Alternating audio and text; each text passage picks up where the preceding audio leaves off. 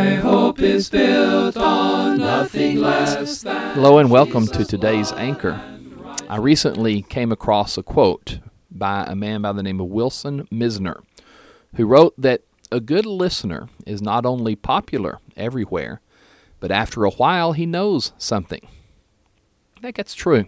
Great deal of value in being a good listener. In fact, just listening to a person often is enough for him to regard you as a friend.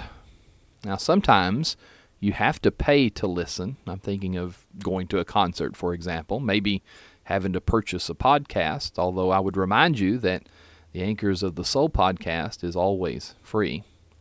But most of the time, with most people, they'll pay you to listen to them. Now, they may not pay you in money, but they certainly will pay you in appreciation, popularity, kindness, and some may even pay you in wisdom. And so, why not make a swap with them?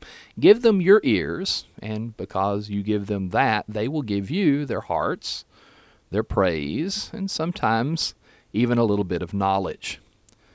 The writer James in the New Testament talks about the wisdom of hearing in James 1 and verse 19.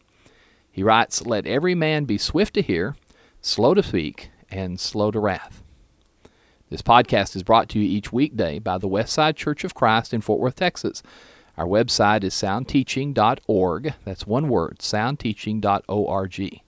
Until tomorrow, this is Stan Cox, and I pray God's blessings on your day.